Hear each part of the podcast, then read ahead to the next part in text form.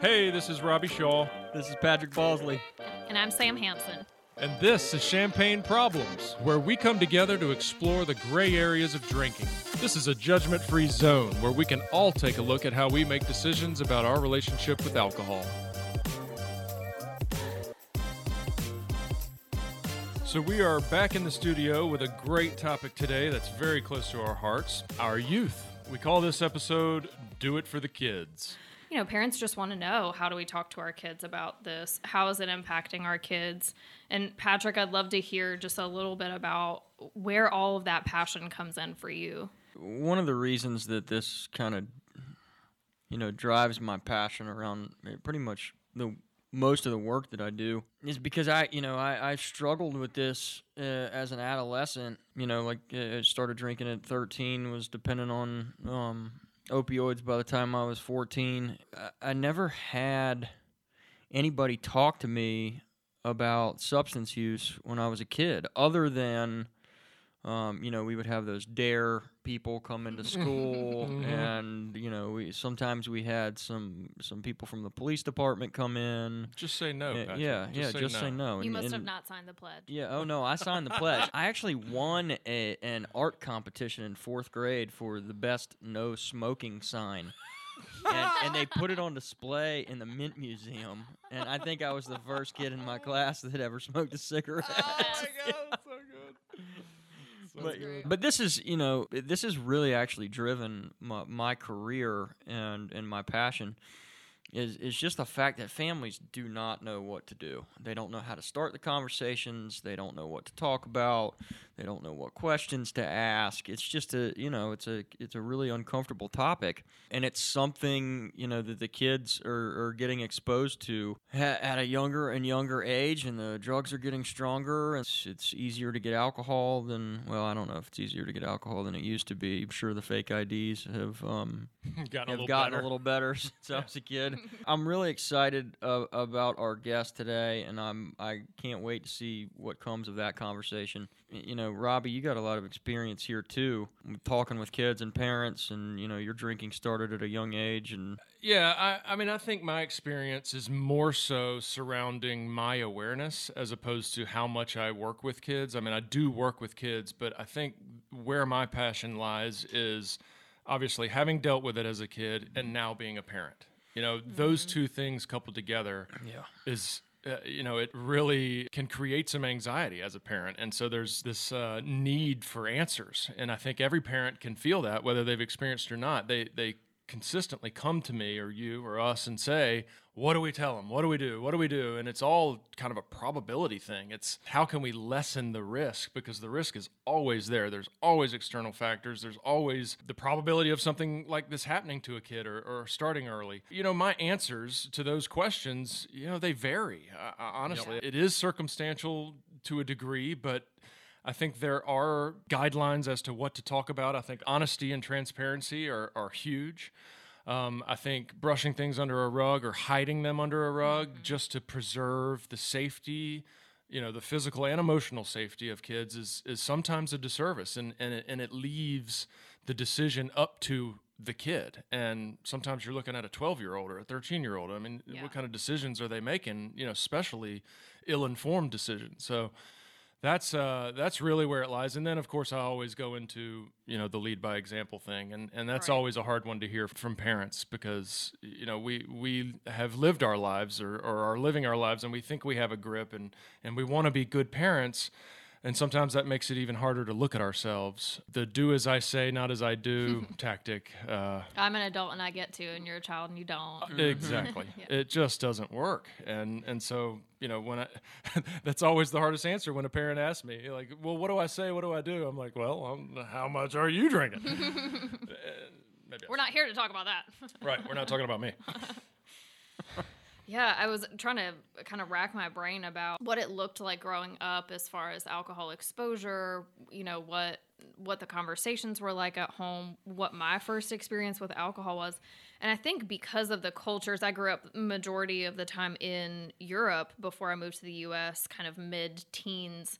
And it was just always around. And so there was no kind of first impression of alcohol that I really remember strongly. It was just always there. And everyone around me who was older than me drank. And it was an open conversation and i think that's the piece robbie that you alluded to it was never swept under the rug if someone was feeling rough the next day it was very clear to me and it was spoken out loud that that was because they drank too much and alcohol is bad for your body and it, there was no secret around that there was no trying to pretend it was something else it was very much you know I drank too much. I'm feeling rough. I can't do what I need to do today because of it. That was really dumb. I'm not going to do that again, kind of stuff.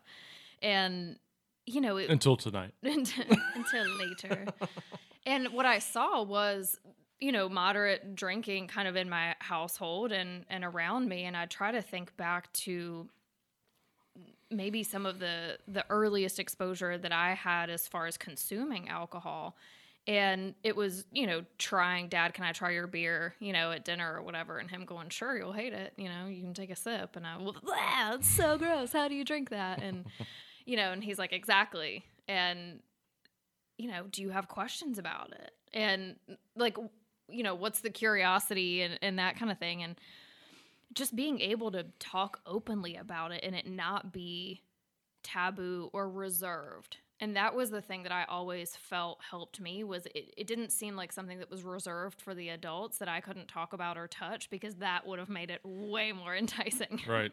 It yeah. was sure you can try it and every time it was that is so gross. Yeah you got to learn to like it yeah yeah and i remember hearing you know friends say things like that, like it's an acquired taste. And, you know, I hear as you get older, you start to like it. And I didn't hear things like that in my household. It wasn't, oh, well, once you turn 21, you'll really like alcohol mm-hmm. or you'll learn to like it. It was just, if you don't like it, don't drink it. Yeah. You know, and yeah. very matter of fact. And I think some of that is cultural, but I just, I think that the, the open conversation around it helped me not feel like it was something it wasn't a dare. Yeah. Right. It yeah. wasn't like a challenge to try to figure out how to drink. And then when I did drink as a teenager, probably what 16, 17, was very open with my parents about when that was happening, not taking the car that night, you know, and and I guess what your parents want as far as responsible drinking. Like ideally what my future 16-year-old would do is be really honest about that happening and the one thing as a professional that I think was likely missing from that conversation was the risk of early exposure on the brain. Mm. And that was a piece that you know we just didn't talk about. And and I don't know that you know my family would have even been aware of some of the things that I'm aware of as a professional in the field. So sure. just being able to talk about that risk and that partnered with if there was family history of alcoholism or addiction or any type of kind of predisposition, I didn't know about it. And those were probably kind of two big risk areas that I would talk to parents of clients now about. You know, do you have a family history of this thing? Have mm-hmm. they seen, you know, problematic drinking or high risk drinking kind of in their environment? What do they know about alcohol? And also, do you know what the impact of alcohol is on a young brain? And do you know how much more dangerous it is on a young brain versus a developed brain? Yeah. And nope. oh, by the way, nope. your brain isn't developed until you're about my age at 29, right? right? So right. it's not, it's safe once you're 18. It's really understanding it's not about a legal limit it's not about a legal age it's about the direct impact of the neurobiology and the changes that happen in there right. so that probably was the the kind of missing piece that i would add in now when i talk to parents or clients about that and Patrick, you deal with this almost yeah. daily with youth. So, what's yeah. your kind of take on that? I mean, I from my own personal experience, those conversations d- didn't happen. I mean, they may have happened, but I didn't remember them um, growing up. I mean, my my family owned owned and still owns one of the oldest wine shops in Charlotte, so like drinking was part of our family culture. Fortunately, uh, I mean, I, I don't know if this is good or bad, but my uh, most of my my family members that do drink regularly, um, you know, I never saw any angry outbursts. We didn't have fights. It was like yeah. everybody drank a lot, but everybody had a good time, and it didn't you know, from from my lens growing up, there was N- nothing about alcohol use ever scared me. Because of that fact, it was never really talked about and it was just kind of accepted. You know, this is what we do. This is kind of like, you know, it enhances enhances our life from a enjoyment standpoint and Yeah. um, you know, we get up and we go to work and everything's fine and and that was that. So I, I never I never had any exposure to any kind of negative effects of alcohol growing up, or at least that I can remember. And I remember my grandmother, part Ukrainian, um, and she would drink, and, and she was retired, obviously, by the time I was growing up, and I used to spend some time over there, and, and she would garden like pretty much all day. She was always out in her garden, and she would sip on Budweisers throughout the day. She'd probably drink. I mean, she was like four foot five, like you know, seventy five pounds, eighty pounds, and she would she would po- get a Budweiser out of the fridge. She'd pour it into like a little styrofoam Hardee's coffee cup, and she would and she would sip. You know, it'd take her like four or five hours to finish one beer while she was out in the garden, and. I remember she would, you know, she'd be like, "Hey, you want a sip?" And and I'd take a little sip, and I'd, you know, it obviously didn't have any effect on me. Um, but I never, you know, felt like I never had that like, you know, this Yeah. doesn't. It just was like, ah, whatever. But then my first experience with with actually drinking alcohol, I remember this um, vividly because I was terrified.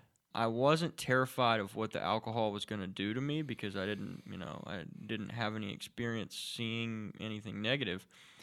I was terrified of getting caught. And I remember, I mean, and and the the peer pressure is what ended up getting me to drink. It was, you know, I was with a group of friends. I knew they had been doing it, you know, a couple previous weekends and you know it was just kind of there nobody ever really pressured me to do it but it got to the point to where like the third week third or fourth weekend that my little friend group was drinking you know mustered up the courage and cracked one of those things. And and then you know once i got that first one in me it was like it was over. How old were you? seventh grade. So 12 13 maybe. Yeah. um, very young. And i was small. Um, so the you know it didn't take much to to get me intoxicated. Little Um, fella. yeah little little guy. But uh, one of the things around you know those experiences that i remember is that nobody knew what we were doing Yeah. Yeah. you know, it wasn't until you know, it it wasn't until probably, you know, two years later, and we were drinking every weekend pretty much. And, and you know, two years later, I remember I was uh, I was you know I was living with my dad. Um, and I had some buddies over, and we had some beer, and he was asleep, and we, you know, cracked a. We were drinking, and uh, and he like woke up in the middle of the night to to pee, and came out, and we were hammered, and he didn't know how to respond, um, and was kind of he like grabbed all our beer and like put it in a in a garbage bag, and then he was like, oh, we're gonna we're gonna talk about this in the morning and uh, and I remember he he like went into the kitchen, and I didn't hear him open the beers and pour them out, but he he he he hit he hit him in the oven, and he goes and he goes he goes back to bed,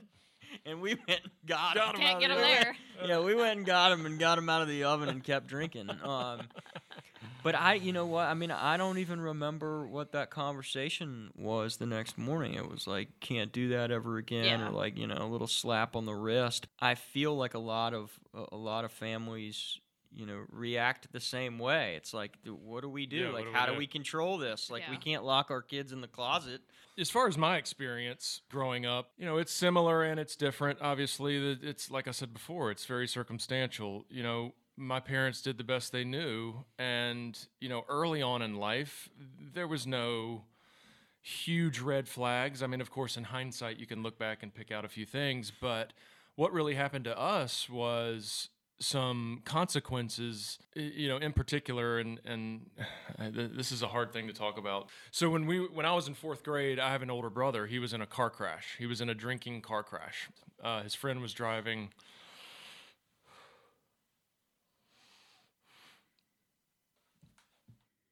friend was driving uh, and he lost his life. And you know prior to that my family was was fairly normal when it came to alcohol. My dad drank and he drank every night but he was very functioning. There were no consequences to speak of until the car crash. And so once the car crash occurred then there became this I don't want to call it brush it under the rug, but it was an absolutely downplay of why, how, what we should learn from it. You know, there was no discussion around it, specifically to me as a fourth grader. Mm-hmm. So I I didn't know what was going on. I do not blame my parents for this. Again, they did the best they knew. But looking back, you know, that was a a pivotal moment in mm-hmm. my experience with alcohol. Interestingly, as soon as it happened, I had this big declaration that I was never going to drink alcohol. Yeah. You know, because of that. And so I knew it was a result I knew it was a drunk driving accident. And I had heard that that phrase before in Dare and and Just Say No and all those kinds of programs. So the initial reaction was, "Ooh, I'm never going to do that." It took someone's life. It almost took my brother's life. You know, I'm never going to do that. Well, I did it a year later. Yeah. You know, and so I don't know what that means. I, I can pick it apart all day long, and I probably have for about 20 years now. uh, but that's not fair. That's not fair to my parents, and it's not fair, you know, to, to really act like there was some black and white solution. It, it- it really alludes to what we're talking about, where it's a probability thing, and you just got to do the best you can and have these conversations that we're talking about. Don't brush it aside, don't cover it up Yeah. don't try to protect everybody's emotions and and especially a younger kid. Like i, I mean i get the value in that and i get the strategy but there's got to be a balance with with some honesty. I know we've got Chris Herren today, and just I'm, I'm excited to hear kind of what his take on all of this is and how just uh, how to begin addressing this with our younger folks. How do we build all of that up during the years where they're exposed to substances so that maybe at least they can have it alongside Yeah. experimentation? totally like can we at least make the the social and emotional learning piece more robust so that they have options of coping skills not just defaults not autopilots Yep. I can't wait to hear Chris talk on this because he he's obviously a little bit ahead of the game in in, in his strategies with his uh, you know Herren projects and and, and those entities that he's founded. But the awareness, awareness, awareness. Yeah. You know, you can't know too much. I'm really excited for you know our listeners that don't know who Chris is, or have never seen the first day or his other documentary Unguarded, um, or really know about his story and what what he does. It, I'm hoping that this is going to expose some people to um, everything that already exists, and they'll be able to utilize those resources and and you know help help people educate themselves and start having these conversations with their kids. yeah I was actually first introduced to him probably six or seven years ago. I was actually uh, with a kid that I sponsored in AA for a while, and I was on a trip to New York to go meet his family. I, I walked in their house. We had dinner. They were like welcoming, and then and then my buddy's dad said, "Hey guys, I I want to." I want I want you guys to watch this thing on ESPN, and uh, you're you're gonna love it. And I, and we went downstairs into their basement. They lived in Long Island, and uh, we went down to their basement, and, and he was like all excited and set the TV up, and he turned on this this ESPN 30 for 30 called Unguarded, and it was about Chris Chris's story.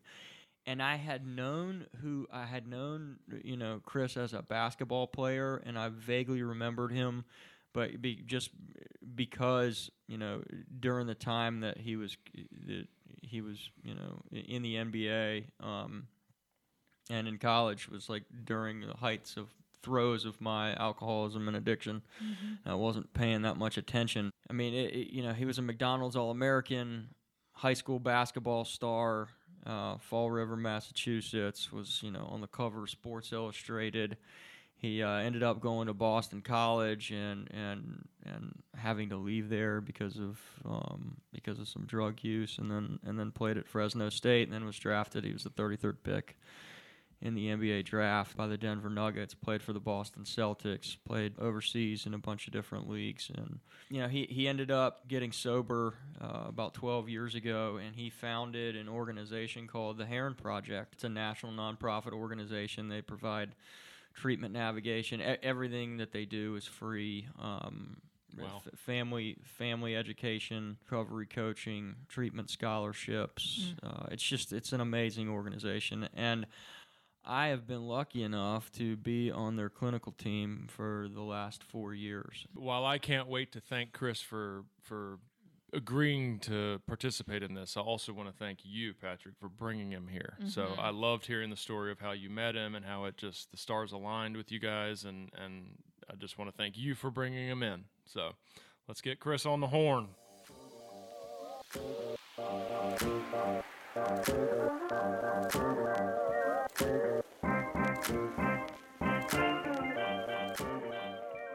Chris, thank you so much for being here. We are, lack of better terms, honored to have you here. I grew up very similar to you. I, I, you know, I was a big ball player. It was my life, but I was also very involved in, you know, the the, the social and the and the drinking and the partying scene.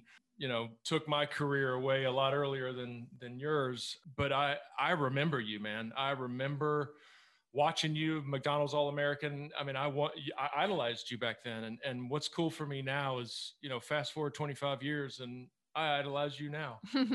Full circle brother. The first question i want to ask how it refers to kind of the theme of our podcast is the normalization of alcohol. And and i would love to hear from you what it was like growing up in fall river and and what the drinking culture was like there from a kind of normalization perspective. You know it was it was no doubt part of the culture. Um you know some people call it rite of passage. I call it you know just complete dysfunction. You know the fact that you had 15 year olds hanging out in bar rooms you know just it, it- there's nothing normal to that. I grew up in a house that suffered from alcoholism. I was well aware of you know the danger and, and the effects of it. Um, I remember praying at night that my father would quit one day. And I remember the first time I drank his beer. In recovery, you do so much reflection and, and, you know, looking back on that moment, what a tragic moment, you know, to be a 13 year old kid uh, who suffered so much because of his father's Miller Lites. And, you know, at 13 years old, I stopped partying on the, on the beer that kind of broke, broke our family apart so yeah it, it, was definitely normalized. It was definitely part of the culture. I think in fall river it was probably a little more than most. Like i said uh, you know it wasn't you know abnormal to be 17 18 19 years old hanging out in bar rooms. You know and that's what i try to say to parents today. I, I think that's the scariest thing about addiction. It's the scariest thing about alcoholism. Nobody knows who's going to suffer from it. Right. You just nobody knows. And you know bill reynolds wrote a book about me when I was in high school called Fall River Dreams. And Bill Reynolds is a, a, a, a renowned writer, uh, you know, 15, 16 published books. And he followed me for a year. In hindsight, looking back, he would say, I wouldn't identify you as having a problem. Just normal. Just, yeah, it was just, you know, nobody knew.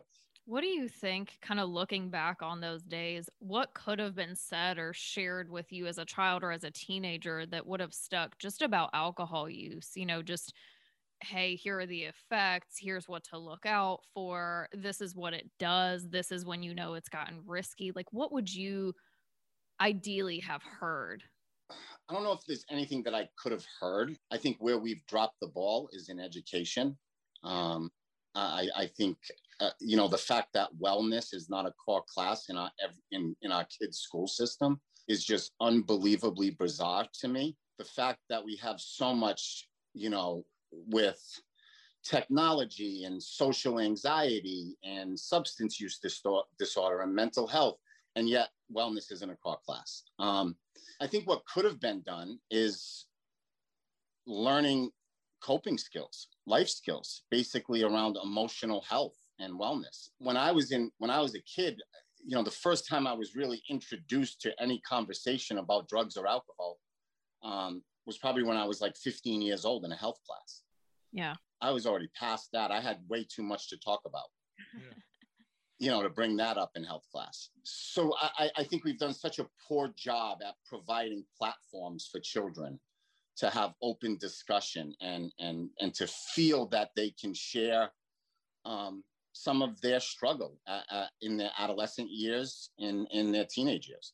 I, I love this topic because it always reverts back to education. Like you, I, I in hindsight, I look back and I do a lot of digging into my past, and I remember folding the the page of my health book where there was a picture of weed and just looking at that weed thinking oh man that stuff's awesome i mean it's just the opposite effect of what the class was supposed to be like right i mean at 15 years old it's awkward right i mean that's why uh, like if i walk into a middle school and i do my presentation the kids are so engaged mm. they are way more emotional than high schoolers and if you come to one of my presentations and the high school and middle school are mixed, 95% of the questions come from middle school kids. Hmm. Yeah. Because they don't they don't really have it in their in their brain yet that you know it's not cool to raise their hand.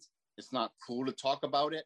Right. Um so so that's where we've to me is is the lack of a platform the lack of education the lack of nobody told me when i was in high school or middle school that you know the probability of me suffering from alcoholism is is much greater because of of the genetics and and and my family um and the struggle that they've had uh for generations right I, I wasn't aware of that Right. Yeah, we we were we were just talking about that. I got to hear you speak, you know, a few weeks ago to both the students and the parents. Mm. And like, and I and I've heard I've heard you talk to both before, but I think you know this was probably the third third or fourth time that I've that I've heard you speak to the parents, and for some reason, that always seems to like hit me hit me more is is the conversations that you have um, with the parents of the students that you talk to. Like, can can you kind of describe to our listeners and to Robbie and Sam some of the things you you say during that presentation, or some of the ways that you address parents around their own alcohol use and how that impacts their kids? And like, and, and another thing too that that I thought was really cool. And uh, sorry, this is a loaded question, can you uh, share some of the reactions that you get from hmm. parents and some of the objections that that they bring up, you know, doing during the the Q and A sections of your talks? You know, I mean, some of the, the you know the discussion points. It, it, it's again, it's kind of what we opened with, right? Is that uh, you know nobody knows who's going to suffer from it, and you know when it comes to alcoholism, when it comes to substance use, um, we focus on the worst day and we forget the first day. You know, we want to show pictures of alcoholics. We want to show pictures of bums on the street corners, but we don't show them how they look when they were 12 years old. Yeah. And it's really hard. I think we've gone so wrong over the years of showing the worst day because what 14 year old kid can identify with someone who's in stage four alcoholism? Yeah. Um, you know, so I, I think we've we've done such a poor job at, at presenting the whole spectrum. Um, you know and, and other topics are you know that you know listen i have a i have a 19 year old daughter and i have a 21 year old son and i could not imagine when my daughter was 15 years old saying you and your girlfriends who i've known since they were five uh, go get drunk in the uh, basement. Yeah. Like it's that's just creepy to me. Yeah. How do how do you talk to them about about drinking or how did you, you know, from the time that your kids were, you know, that age, what were the kind what were the types of conversations that you that you had with them? And I know you share that some during yeah. You know, when you talk to parents, but I I, lo- I love I love that too. I've been very fortunate as a parent, right? Christopher 21 and Samantha 19 um, both have not drank alcohol in their life. Both both have not experimented with marijuana. But where I think parents go wrong, right? I think when kids come home under the influence, it's immediately who are you with? Where did you get it? How much did you do? What did you do? And and and the parents never ask why. Why? Yep. Yeah. the parent never sits down at their little girl who's 16 years old, looks him in the eyes and say, why did you, you know, why did you have to change yourself tonight in order to feel like you're fitting in or having fun? Like, and, and that's where I think there's been such a lack of emphasis. And I say this to parents on social wellness, right? That, you know, oh, it's great that Chris was a McDonald's All American. It's great that Chris could score 2000 plus points in high school and win national championships and get a division one scholarship but the reality is i couldn't hang out on a friday night with 10 kids i've known my whole life without getting wasted. And that's sad Yeah, probably like you get asked all the time by parents, what do we say to our kids? How do we, you know, how do we avoid this? Da da da da da. da. And and often I say not what I'm thinking. Hmm. a lot of times I say lead by example or thinking lead by example and do as I say, not as I do doesn't work. You know, to your point, you know, a lot of times parents just they don't want to look at themselves. And so Yeah. so the the question of why potentially they don't want to know that answer. of course it's it's it's you know it's the ultimate deflection they don't they don't want their child to look at them and say well maybe you have a part of my why Right. you know but but also unfortunately i think parents have done a poor job of communicating to their children that that middle school and high school can be very difficult Yeah. um you know there's so many parents that want to forget what their struggle was like in middle school and how it felt for them to be in high school so they just project to their children like high school and middle schools were the best years of my life Right. right. Yep. instead of saying there was a time i was bullied you know there was a time that i felt you know i was i, I didn't feel good enough or i felt behind my friends or not smart enough and i think if we can communicate that with our children then th- then their own their own bar isn't so high I think it's tough too if you if you're a parent and you actually drink for the exact same reasons as your adolescent, then how do you address it, right? If I Hmm. if I'm a parent and I use it as a social lubricant, I have more fun at Bible study when I have 3 glasses of wine. I drank after a long day. Like what am I supposed to tell my kid who goes, I don't know why I drank. It seemed like fun. Everyone else was doing it and I wanted to let loose or amplify the fun we were already having. It's like Yep, same. Yeah. And then where do you go, right? So then it you, starts then way, they start drinking together. yeah. You know. So it starts kind of with that conversation of exactly what you brought up. Why why are you drinking and and then taking it a step further of like, and what else could you do? right and i think for me just from from my my own personal experience right I, like i've needed a social lubricant most of my life Yeah. and now you know at 32 years old i'm introduced to this world of recovery and now i can dance with my wife Yeah. Yeah. I, you know i can sit at a table and be completely present at a wedding it gives me great comfort but yet also pride that um you know recovery has given me this ability to to not need a social lubricant Yeah. Well, and that also allows you to lead by example. sure yeah i mean if my kids are at my at a wedding and see their their mom and dad having fun and dancing on a dance floor and they know they're both sober you know and heather heather is not a drinker. Like she's she's not she doesn't suffer from what i suffer from. Um and that doesn't mean heather doesn't you know my wife doesn't have a glass of wine here or there. So they kind of have both pictures you know? They they know mom can drink but doesn't drink often um or hardly ever. And dad you know he's he's got a horrible relationship with alcohol. But that's Right, what's we so don't want important. to know. That's what's important is that's what the that's kind of where this conversation is is for the folks that can take it or leave it what's been different right? What about the the folks who have one glass of wine? I mean for me i've shared on this podcast for our listeners uh, i've there was two, a two year period in my early 20s where i chose not to drink.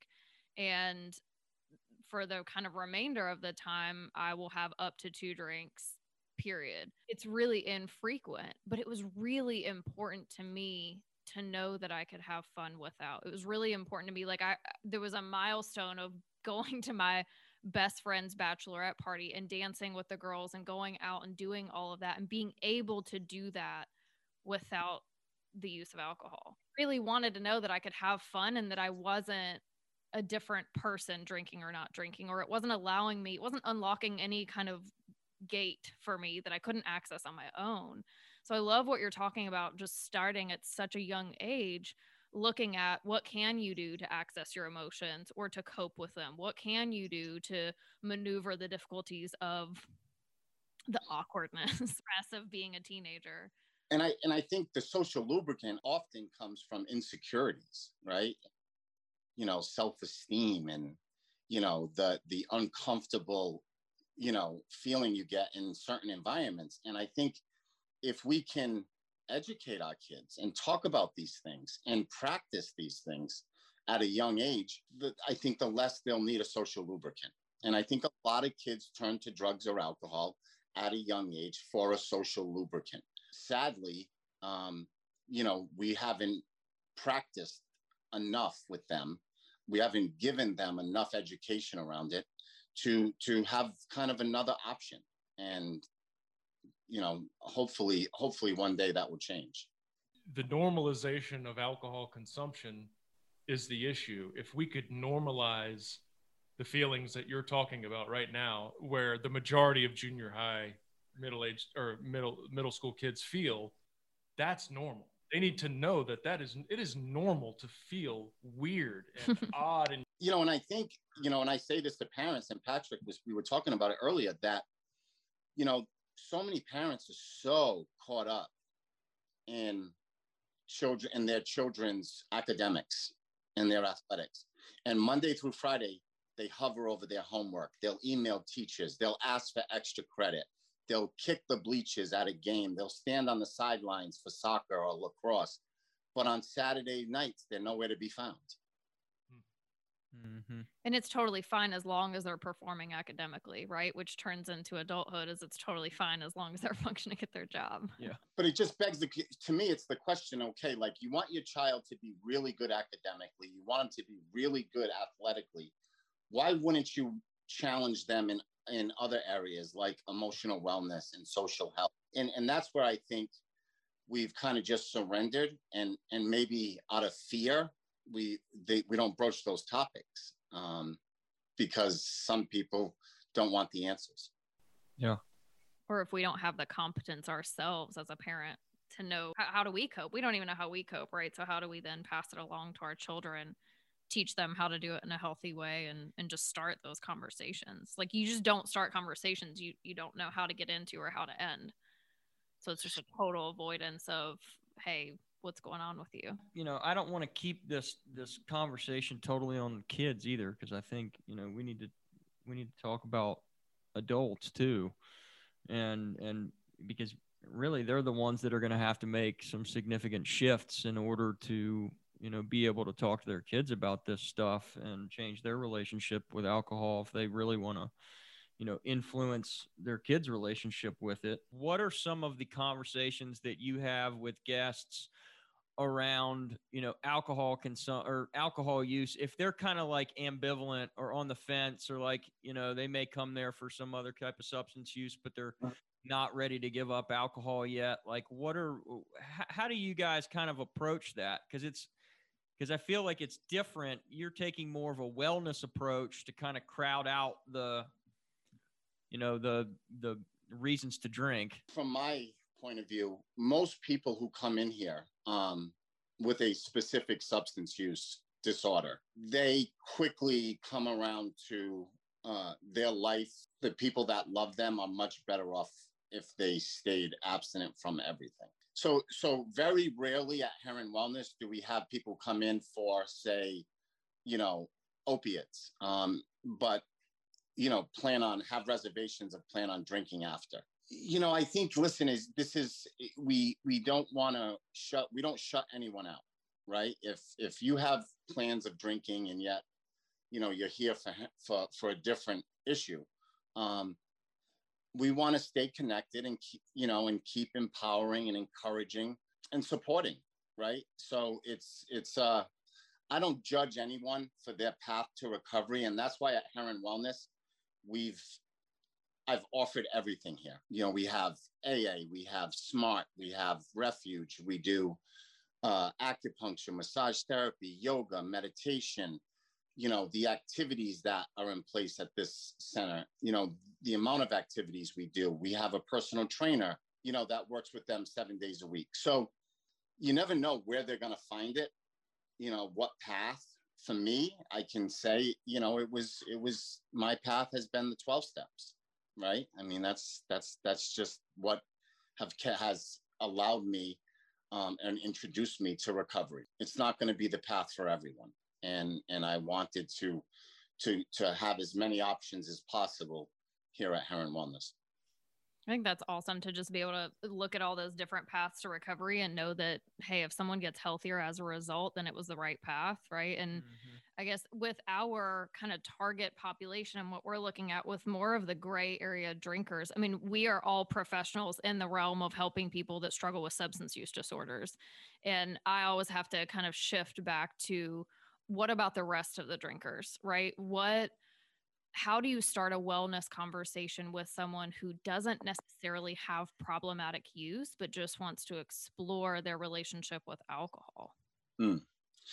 you know i think we you know like at Herren wellness we'll identify kind of eight areas of their life and what where they see and measure up of of where they're at and and oftentimes they'll identify like my drinking has affected my my relationships, uh, my my finances, um, my you know my work life. Um, so so if we can identify the effects that alcohol is having on some of our guests and and introduce them and, and kind of make that transparent for them, they're more likely to want to explore the possibility of living a life without.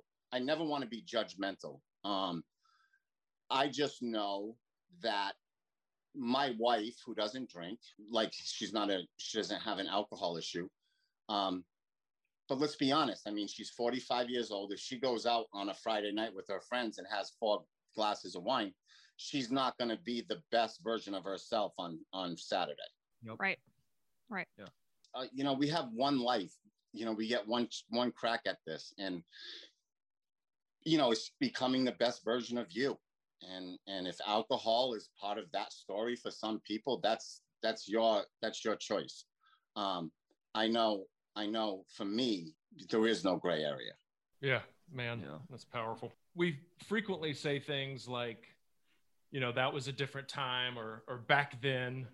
You know i mean you think about when you grew up in fall river. I mean it, you know now that it's th- this amount of time later you look back and it's like well you know it was different. There weren't you know you know, I know my dad was able to just barrel through hangovers. You know, he could function until he couldn't, but he but he did, and and I had trouble with that. You know, with more and more people like you speaking out, traveling, reaching millions of people, podcasts like this, do you think we can and are we creating a shift in how we're thinking about alcohol? I think for me, it wasn't I think I started to make real impact, right? For the first four or five years, I went into high schools and I told my story.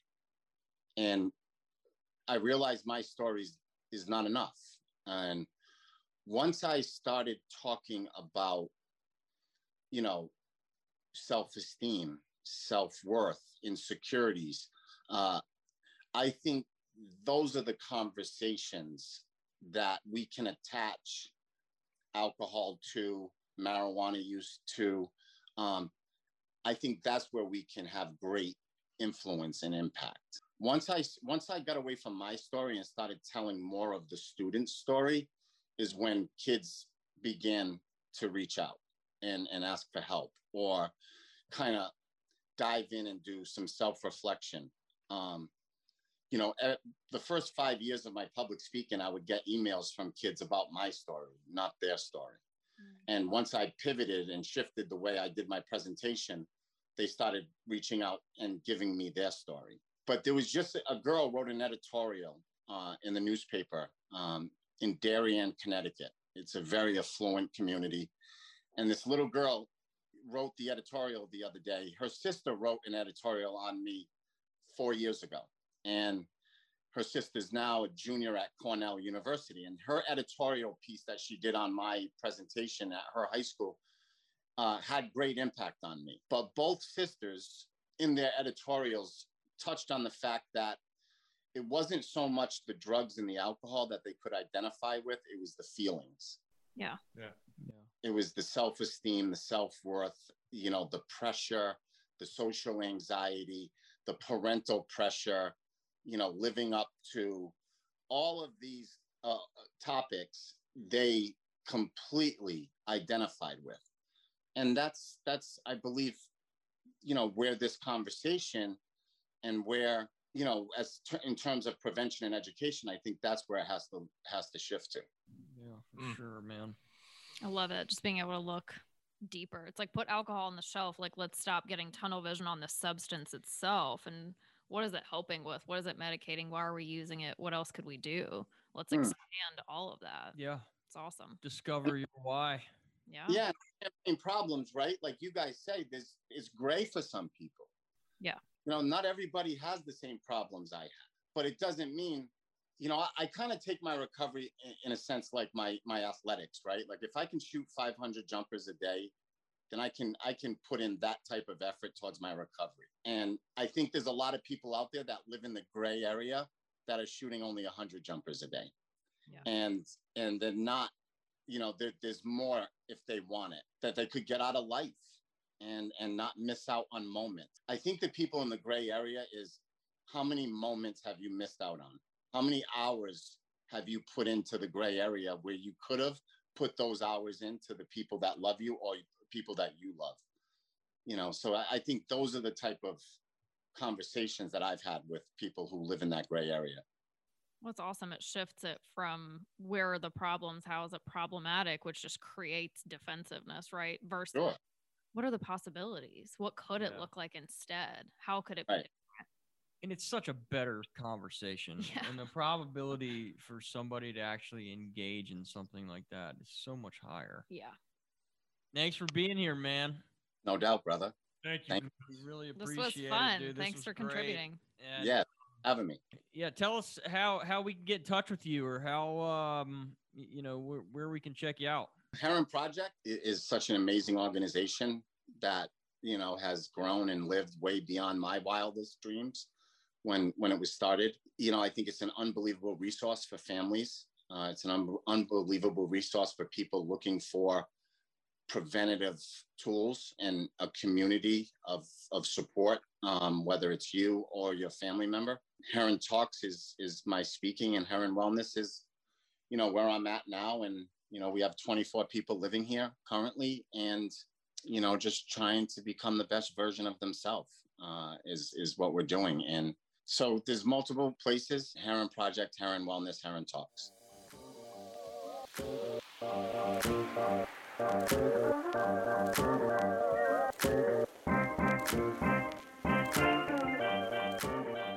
do you guys think? Oh man, how good was that? It's so good. I I love the conversation. I, I love just finding new ways to recreate, reinvent. How do we do it better? And just continue to move forward of like, all right, as a parent, like what else what else can we talk about? What else can we throw in? How can we continue to move the conversation forward, even generationally, right? We always want to do it better than our parents did it and Yeah. grandparents did it. And I think it's so cool to just look at where some of those pockets of opportunity are as a parent or as someone who interacts with adolescents. And one th- kind of disclaimer I just want to make is anytime we are talking about our own families, our own parents, or we are talking to or about parents, just making sure that everyone understands there is no right or wrong here. There it's not healthy versus super unhealthy. It's we're all doing the best we can with what we know and what we have. It's just once you know more, you can do more. Mhm, and that's yeah. the conversation we're trying to kind of open up here. Yeah. Yeah, a lot of times it, it, it may sound like you know experts are are looking down on the listeners and saying here's what you're here's what you need to do differently. Well, that that's not the intention. The intention is to inform, and we're informing ourselves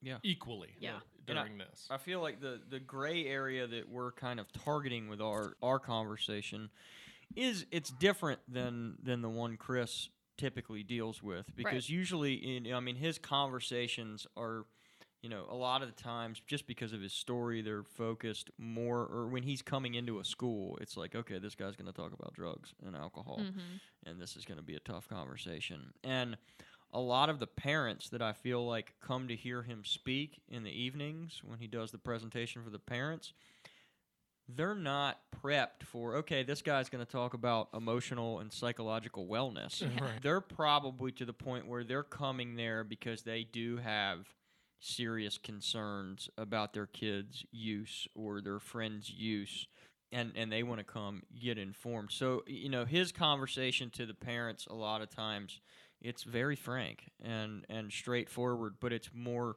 you know it's typically addressed towards people that have you know that are already in crisis Yeah. or or close to it around their kids substance use And I think we all do identify this as, and Chris does as, as well, that historically we've we dance around this subject, Mm-hmm. Yeah. and and he is making it very clear that there's no if you want to be effective, there's no dancing. Yeah. You know, you got to be direct. yep yep I think uh, surely, well, I'm making the assumption that us three at least run into the same thing with parents, which is they want to do the best they can with this conversation. And sometimes that leads to their decision not to have it at all because Yeah. they don't know how and they just don't want to screw it up. Right. if there's one thing for this episode that I can have our listeners hear and potentially act on, please go watch his documentary called The First Day Oh, yeah. and watch it with your kids. And you can go, you can find it at the I think it's the firstdayfilm.com or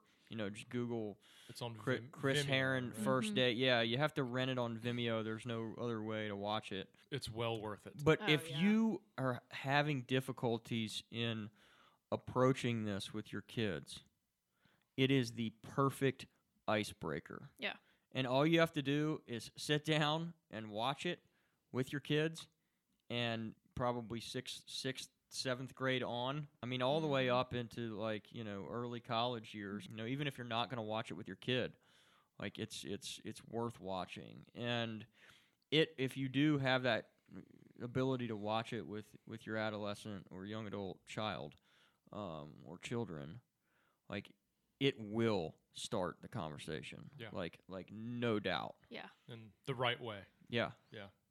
Just not being scared of that leaning into it and, and knowing you know parents who are listening you don't have to have the answers. If you're nervous that your kid's going to ask you about your use or they're going to ask certain questions about alcohol or what they should be doing instead please just don't let that fear of not knowing the right answer keep you from entering the conversation in the first place. You know the responsibility there is just equipping them with the tools and information and look, if you don't have it, just make sure they get in front of someone or some resource that does. Yeah. There's there's plenty of resources out there now. Chris's nonprofit that I work with, the Mm-hmm. Herren, Herren Project. I mean, they have plenty of resources. They have family groups. Um, you know, you can even get on there and do a 15 minute consultation with a licensed clinician, f- Yeah. and all of it's free. Yeah. Wow. Um, yeah, and and confidential. Therapy is becoming kind of the the buzzword recently. Oh, Everything yeah. that's going on, more and more people are, are seeking out those types of services. That's the perfect place to start. You know what I love about Chris is, you know, especially in this podcast, there's obviously by nature a lot of talking. You know, where there's a lot of kind of problem solving and, and critical thinking and, and us sitting around trying to, you know, better better the world essentially. but Chris is out there doing it. Yeah. You know, mm-hmm. and he is I mean, three different entities that he's created Yeah. are are on the ground doing it. He is creating the change, and it is just so respectable to watch watch what he does. And it's it's exactly what I want to do. I mean, I want to do what he does. I just I'm not famous Yet. yet, but it's just uh, I really really loved having him on. Again, thank you, Patrick, for for ha- you know utilizing that connection and getting him on here. It's just that was just extremely valuable, and I hope the listeners loved it.